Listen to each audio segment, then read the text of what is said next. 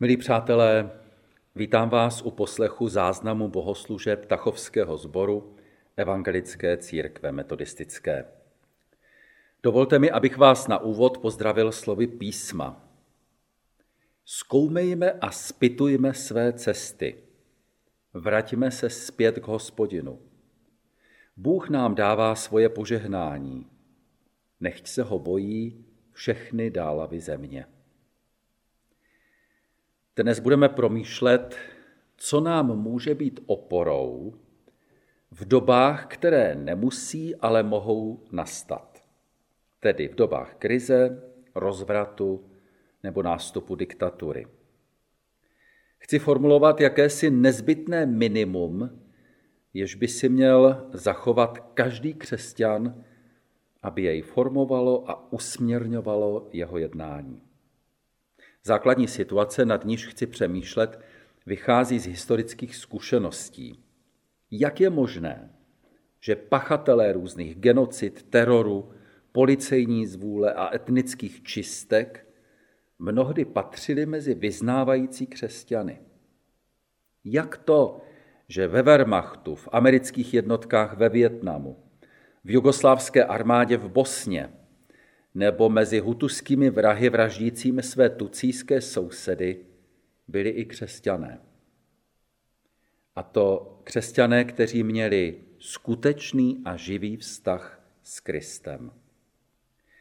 A vlastně ptám se i na to, jak je možné, že i dnes je tolik křesťanů mezi popírači pandemie a šiřiteli falešných zpráv. Existuje něco, co musíme ve svém životě podržet navzdory všem okolnostem násilí a tlaku z okolí? To jsou závažné otázky, my jsme o nich už mnohokrát mluvili a přece jsem přesvědčen, že o tom mám mluvit stále znovu, i když se budu opakovat. Modleme se. Všemohoucí Bože, Tvůj syn byl duchem vyveden na poušť, aby byl pokoušen od ďábla. Přispěchej nám na pomoc, když na nás útočí mnohá pokušení. Ty znáš slabost každého z nás. Každý z nás ať pozná, že ty jsi silný zachránce. Skrze Ježíše Krista, tvého syna, našeho pána. Amen. Pán s vámi. Dříve než budeme naslouchat biblickému textu, vyznejme Bohu i sobě navzájem své hříchy. V duchu nebo nahlas můžete opakovat po mně slova modlitby.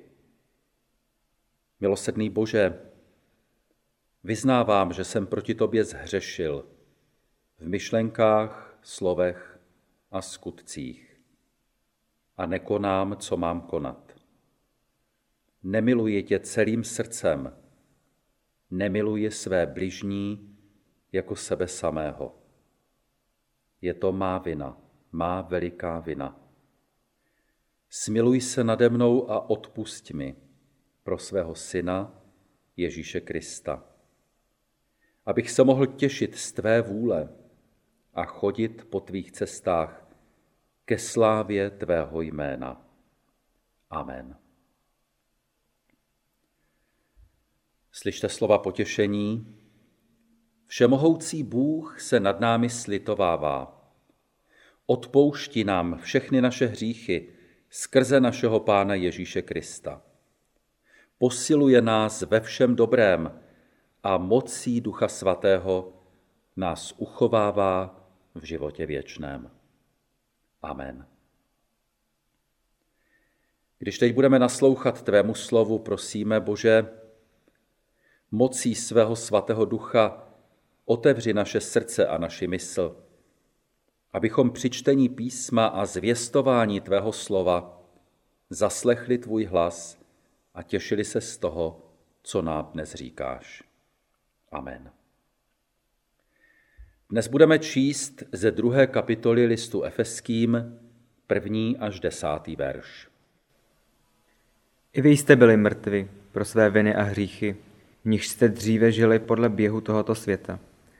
poslušní vládce nadzemských mocí, ducha působícího dosud v těch, kteří vzdorují Bohu. I my všichni jsme k ním kdysi patřili. Žili jsme sklonům svého těla. Dali jsme se vést svými sobeckými zájmy a tím jsme nutně propadli božímu soudu, tak jako ostatní.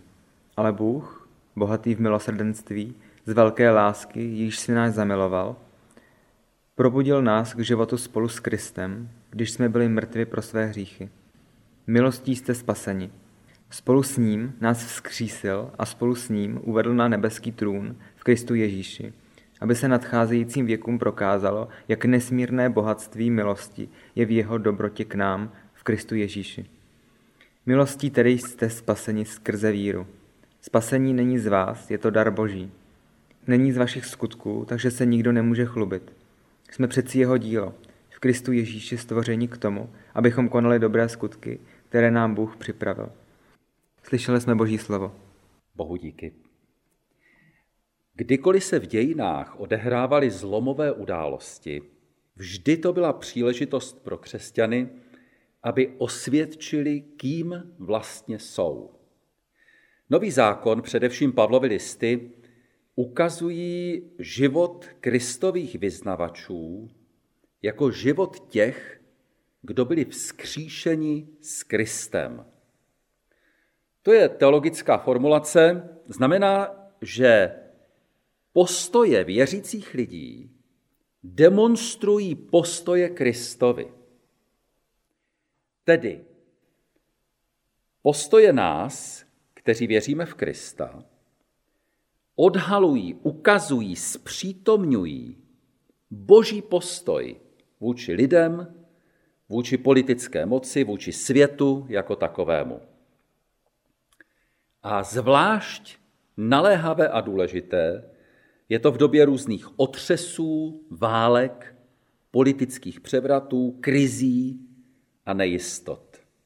Právě tehdy mají totiž křesťané možnost angažovat se proto, co má skutečně budoucnost. To je formulace profesora Petra Pokorného, který říká, jde o budoucnost, která na jejich aktivitě nezávisí, ale která jim umožňuje žít se smysluplnou perspektivou a nadějí. A právě o tom chci dnes přemýšlet. Chci přemýšlet o tom, že každý z nás má možnost, ba dokonce povinnost, angažovat se svědomím, že to, co dělá, má tu nejhlubší budoucnost a smysl. Jen tak se totiž naplní slova, která o nás mluví jako o novém stvoření. Rozdělil jsem to do tří oblastí. První oblast je angažovanost ve prospěch života. Jako ti, kteří byli probuzeni spolu s Kristem k životu, jak jsme to četli v listu Efeským, máme jeden smysl a cíl, totiž angažovat se ve prospěch života. Možná se to zdá být banální a jednoduché, když to takto řeknu, ale vůbec to banální a jednoduché není. Vždyť už třeba současná pandemie ukazuje, jak snadno lidský život ztrácí cenu. Lékaři musí rozhodovat o tom, komu dají přednost při intenzivní léčbě nemoci a koho naopak nechají zemřít. Lidský život je zredukován do položky ve statistice. A navíc sledujeme, jak snadno se člověk stane lhostejným vůči umírání. Dějiny nás poučují o tom, že v době zlomů a krizí ztrácel lidský život cenu vždy. V době morových ran, válek, blokád či obležení měst, v době teroru a různých převratů, prostě na lidském životě nezáleží. Odličtění jsme mohli sledovat během války v Jugoslávii, během genocidy ve Rwandě anebo během bojů v Sýrii. Trápili se obyvatelé Ruska či Turecka nad tím, že letadla a rakety jejich země rozsévali smrt v syrských městech? Někteří možná ano, ale většině to bylo pravděpodobně úplně jedno. No a trápili jsme se nad tím my? Pro mě je studnicí poznání lidských reakcí na absolutní krizi lidskosti období holokaustu. A velkým vzorem přiměřeného křesťanského postoje vůči kultuře smrti jsou pro mě bratři Andrej a Klimentí Šeptičtí. Oba působili ve Lvově, ve městě, které bylo mezi válkami součástí Polské republiky. V roce 1939 je okupovala rudá armáda a stalo se součástí sovětské Ukrajiny, načež bylo v červnu 1941 okupováno nacisty.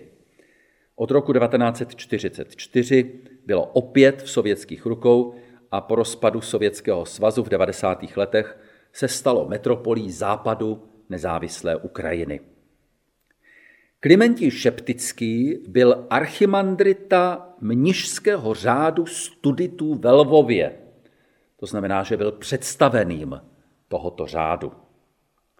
V souladu s pokyny metropolity ukrajinské řecko-katolické církve a svého bratra, rodného bratra Andreje, ukryl Klimentěji společně s dalšími mnichy a kněžími ve svém katedrálním komplexu svatého Jiří ve Lvově během nacistické okupace více než 100 židů, kteří by jinak byli zavražděni. Klimentiův bratr Andrej byl jediný vysoký církevní hodnostář, který během války rázně zareagoval na hromadné vyvražďování židů. Německou invazi zpočátku vítal jako osvobození spod sovětské nadvlády, posléze však odhalil, že nacistická okupace je ještě horší než sovětská.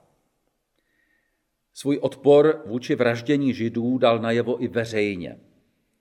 Zaslal dokonce protest Himmlerovi i Hitlerovi a požádal papeže, aby intervenoval ve prospěch židů. Piovi 12. sdělil, že židé jsou, cituji, prvními oběťmi německého panství a že nacionální socialismus spočívá v nenávisti ke všemu čestnému a krásnému. Vydal pastýřské listy, v nichž věřícím připomíná přikázání nezabiješ. A vraždu označil za takzvaný vyhrazený hřích. Takže řečtí katolíci, kteří zabili člověka, se na Ukrajině museli spovídat osobně jemu.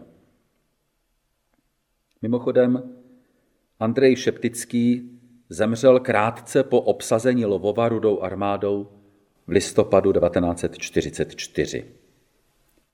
Sověti po válce řecko-katolickou církev nuceně podřídili moskevskému patriarchátu pravoslavné církve, čímž ji de facto zlikvidovali. Když se Klimentí Šeptický odmítl zříci své víry, byl odsouzen do vězení v sovětském Rusku, kde v roce 1951 zemřel. Abychom pochopili odvahu, s níž se oba bratři ujali ochrany životů svých židovských bližních, musíme vědět, že řecko-katolická církev byla jistým způsobem utlačována i v meziválečném Polsku, kde byla římskokatolickou většinou pokládána za jakousi druhořadou církev. Navíc se v té době stala útočištěm ukrajinské národnostní menšiny, která byla utiskována polským státem. Uvnitř církve byl Andrej Šeptický znám jako mimořádná osobnost.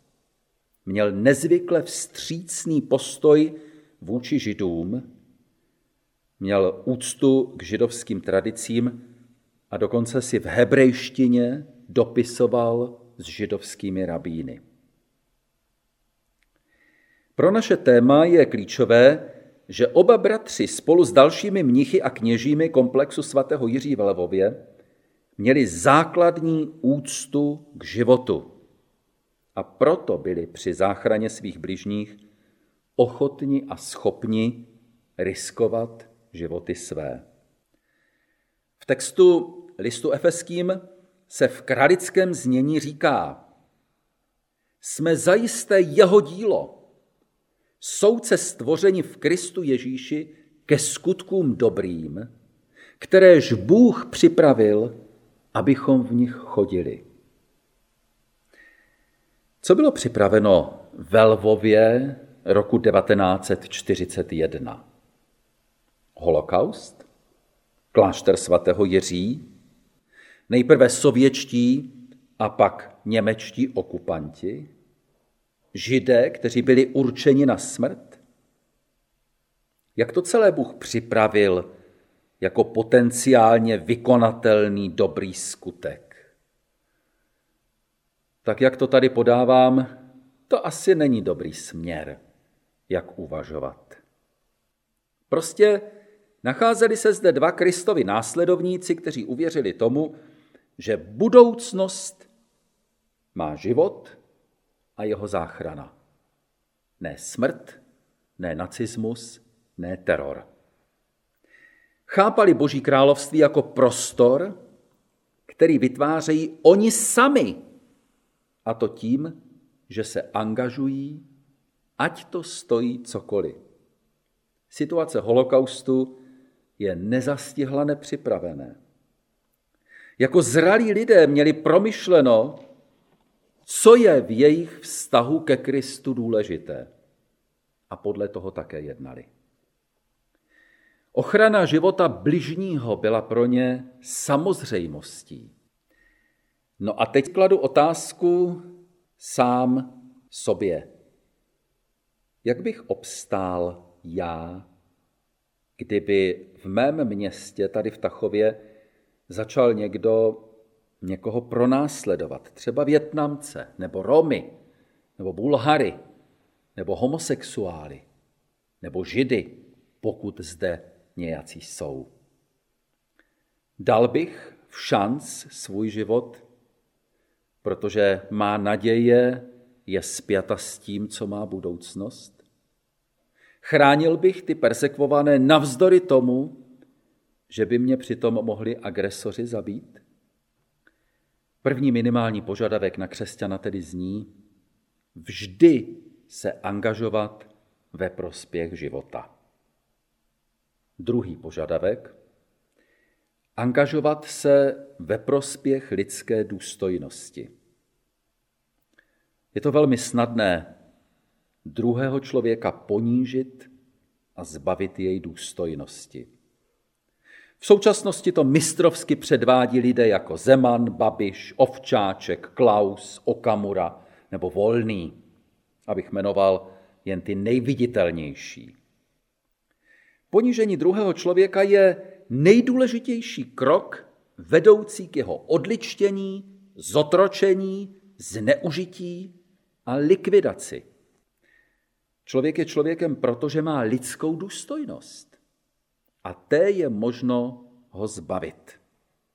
Uvedení politici, ale také mnoha média, sociální sítě a okolnosti způsobené selháním vlády při propuknutí pandemie, to vše způsobilo, že těch uražených a ponížených je dnes opravdu mnoho. Ponížení je součástí i Kristova údělu. Evangelia popisují pašie z různých úhlů pohledu, avšak v jednom se shodují. Ježíš byl při zajetí procesu a samotné exekuci zbaven své důstojnosti.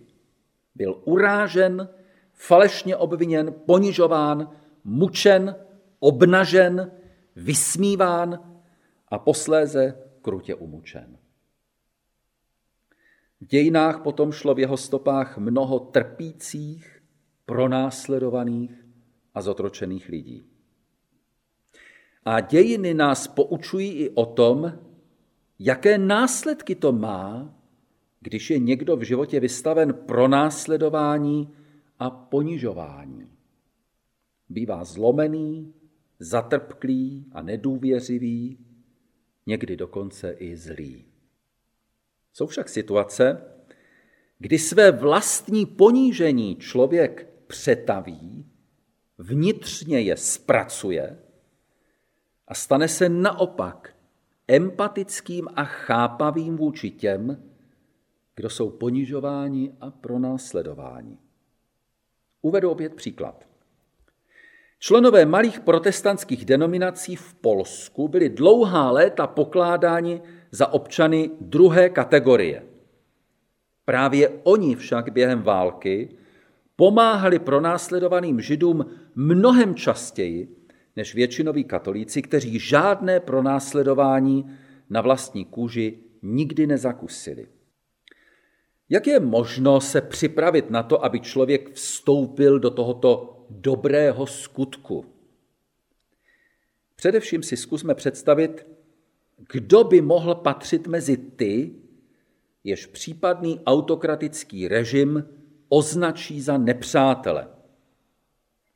Budou to asi nejspíš znovu ti, kdo byli označeni za příčinu všeho zlého i v minulosti. Tedy židé, romové, homosexuálové, cizinci, muslimové, jiní věřící, třeba světkové Jehovovi.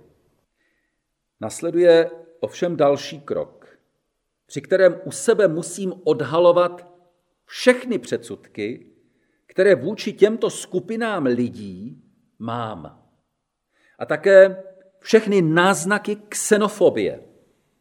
Třetí krok pak spočívá v odstranění těchto předsudků. A to není jednoduché. Nemám rád Romy?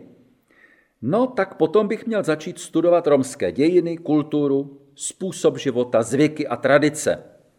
Měl bych navštívit Muzeum romské kultury v Brně. Měl bych přečíst knihu Narodila jsem se pod šťastnou hvězdou od Aleny Lackové. Ale především bych se měl seznámit s nějakým normálním živým Romem. Tak to mohu odstranit předsudky vůči Větnamcům, Bulharům, Ukrajincům, muslimům a nebo svědkům Jehovovým. Cesta nápravy je vždy stejná a spočívá v oddemonizování oné skupiny. Důležité však je, že jakoukoliv xenofobii bych měl odhalit včas, abych nestihl sednout na lep nějaké podbízivé ideologii, která se pokusíme předsudky zneužít a udělat ze mě spolupachatele a pronásledovatele těch, které nemám rád. Křesťané by měli zvlášť pečlivě zkoumat příběhy lidí s jinou než většinovou sexuální orientací. Protože jak pravicoví evangelikálové, tak pravoslavní fundamentalisté činí z takzvaného homosexualismu strašáka, který má podle nich zničit naše svobody a všechny takzvané tradiční hodnoty. Poctivě bychom tedy měli číst seriózní vědecké studie, které se touto problematikou zabývají. Měli bychom se seznámit s tím, jakým persekucím byli v dějinách vystaveni lidé s jinou než většinovou sexuální orientací. Měli bychom vědět o současném pronásledování gejů v Rusku, v Číně, v islámských zemích, ale i v křesťanských zemích Afriky a Latinské Ameriky. Ale především, tak jako předtím jsem mluvil o těch menšinách národnostních, bychom se měli seznámit a zpřátelit s někým, kdo se svou odlišnou sexuální orientací musí žít, abychom pochopili postoje, myšlení těchto lidí a také třeba jejich veřejné vystupování nebo politickou angažovanost, způsob jejich sebeprezentace, například při pochodech hrdosti. Jakmile poznáme a porozumíme, jakmile získáme osobní zkušenost s konkrétním člověkem, tak už nebudeme schopni nenávidět a pronásledovat. Nemusíme souhlasit, ale rozhodně nebudeme mlčet, když tyto lidi bude někdo pronásledovat a bude jim chtít ublížit. Jako Kristovi následovníci a jako ti, kdo patří k novému stvoření, přece víme, že v Kristu jsou překonány bariéry pohlaví, rasy, politické i náboženské příslušnosti a také sexuální orientace. Víme, že spása se děje z milosti a není odměnou za řádný život, za řádné sexuální chování, ani za příslušnost k nějaké lepší etnické skupině. A poštol Pavel říká, že byl židu žid a řeku řek. Uměl se přizpůsobit. Když Němci, okupující Holandsko za druhé světové války, vydali příkaz, že židé musí být označeni žlutou hvězdou, objevila se holandská královna na veřejnosti se žlutou hvězdou, ačkoliv etnicky židovka nebyla. A tak to je druhý minimální požadavek na naše křesťanství. Být tím, kdo se vždy angažuje ve prospěch lidské důstojnosti. No a třetí bod je angažovanost ve prospěch bližního. Z Bible známe podobenství o milosedném Samařanu, z něhož plyne, že bližním je každý, kdo mi v nouzi může pomoct.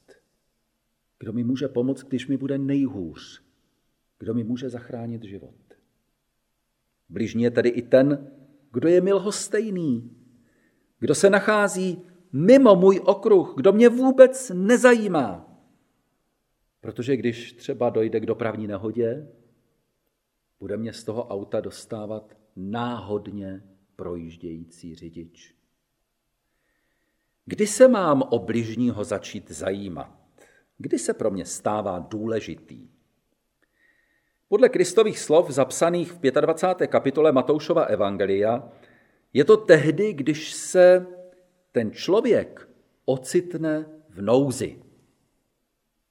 Hladový nebo je žíznivý, je na cestách, stal se uprchlíkem či bezdomovcem, nemá oblečení, je nemocný, anebo je vězněn. Zdá se mi, že situace blížního, která si říká o naši pozornost, ovšem není omezena jen na tyto výjmenované oblasti. Ale tyto jsou příznačné. Ruský spisovatel Varlam Šalamov ve svých kolimských povídkách vypráví příběhy ze svého dlouholetého věznění v bolševických lágrech Gulagu. Na Kolimě si člověk nemohl hrát na bližního nepřežil by. Základní starostí bylo jídlo. Kdo měl co jíst, mohl přežít. Šalamov celkem cynicky vypráví, jak si každý své jídlo hlídal, jak si vězňové kradli chleba a další potraviny, jak musel každý bojovat o vlastní přežití, byť by to bylo na úkor druhého. Zdá se, že Gulag člověka odlitštil. A pak se najednou ocitne hrdina jedné povídky v pekárně. Ještě s jedním spoluvězněm tam byli přiděleni, aby vynášeli suť ze zbořené staré pece. Připadají si, jako by se ocitli v ráji. Mají chléb, dokonce s marmeládou. Mohou ho sníst, kolik chtějí jsou tak zesláblí, že práce moc neudělají. A přesto jim předák každému věnuje na cestu další bochník chleba. Pečlivě jej rozdrolí a drobky a úlomky si nadspou do kapes. Na baráku pak těmi drobky podělí ostatní spoluvězně. Najednou neplatí to, co Šalamov v tolika jiných příbězích zdůrazňoval, že Gulag odličťuje, že život v něm neměl žádnou cenu a že všichni byli nepřátelé všech. V téhle dojemné povídce Šalamov prozradil, že i v těch nejhorších podmínkách pozemského pekla zůstalo v lidech jakési povědomí o tom, že sebou mohu být pouze tehdy, když jsem schopen vnímat ty okolo jako své bližní. Třetí poučení pro čas krize tedy zní zůstat bližním. Nacházet v sobě sílu, vystupovat z ulity svého bezpečí, komfortu, dostatku a věnovat druhým čas, úsilí, pozornost a také ten rozdrobený chleba, byť mi zítra bude zase kručet v žaludku hlady. I to přeci patří k naší naději. Budoucnost nepatří jen někomu, patří všem. A já se na ní mohu podílet jen tak, že s těmi ostatními sdílím svou přítomnost. Neobratně, nedůsledně, snad i trochu nuceně. Ať. Jen když ji sdílím.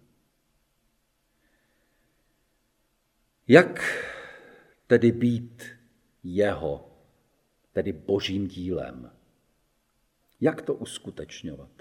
Jak žít tu jinakost, kterou nám Bůh v Kristu dal? Pisatel listu Efeským říká, že se to uskutečňuje tím, že vstupujeme do skutků, které Bůh pro nás připravil. Pokusil jsem se některé z těchto situací nastínit. A znovu opakuji, že nevím, v čem spočívá ona boží příprava, tedy jak Bůh ony skutky připravuje. Vím však, že na to chození v dobrých skutcích se musím připravovat. Jak? Jen tak, že dnes, kdy nejde o život, budu nacházet situace, které se jednou budou opakovat, ovšem když už o život půjde. A že když v nich obstojím dnes, když v nich dnes uskutečním Boží království, takže mám naději, že v nich obstojím i potom. Jako bratři šeptičtí, jako všichni slušní demokratičtí politici, jako Varlam Šalamov a všichni, kdo dokázali i v Gulagu zůstat ličtí. Tak proto jsem dnes formuloval jakési nezbytné minimum toho, na co nikdy nesmíme zapomenout, pokud se chceme nazývat Kristovým jménem. Je to ochrana života, ochrana lidské důstojnosti a je to angažovanost ve prospěch bližního, který potřebuje naši pomoc. Ta angažovanost může mít také podobu přímluvných modliteb. A tak se modleme. Naše slabost není pro Boha překážkou. On proměňuje, uzdravuje a vede k vítězství. Proto s důvěrou volejme k nebeskému Otci slovy, prosíme tě, vyslyš nás.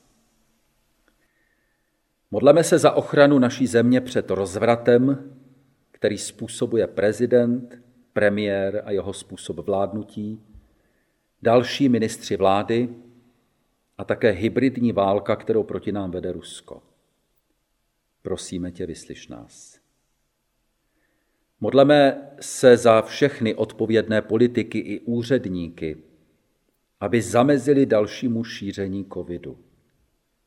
Prosíme tě, vyslyš nás. Modleme se za ochranu před očkováním vakcínami, které by mohly poškozovat lidské zdraví a slouží jen jako nástroj posílení ruského nebo čínského vlivu na naši zem. Prosíme tě, vyslyš nás. Modleme se za lékaře a zdravotníky v tomto nesmírně těžkém čase. Prosíme tě, vyslyš nás.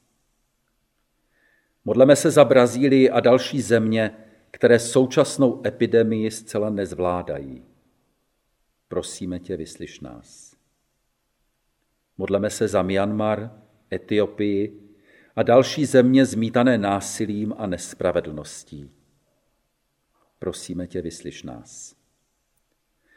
Modleme se za ty, kteří se propadli do chudoby či zůstali opuštění. Prosíme tě, vyslyš nás.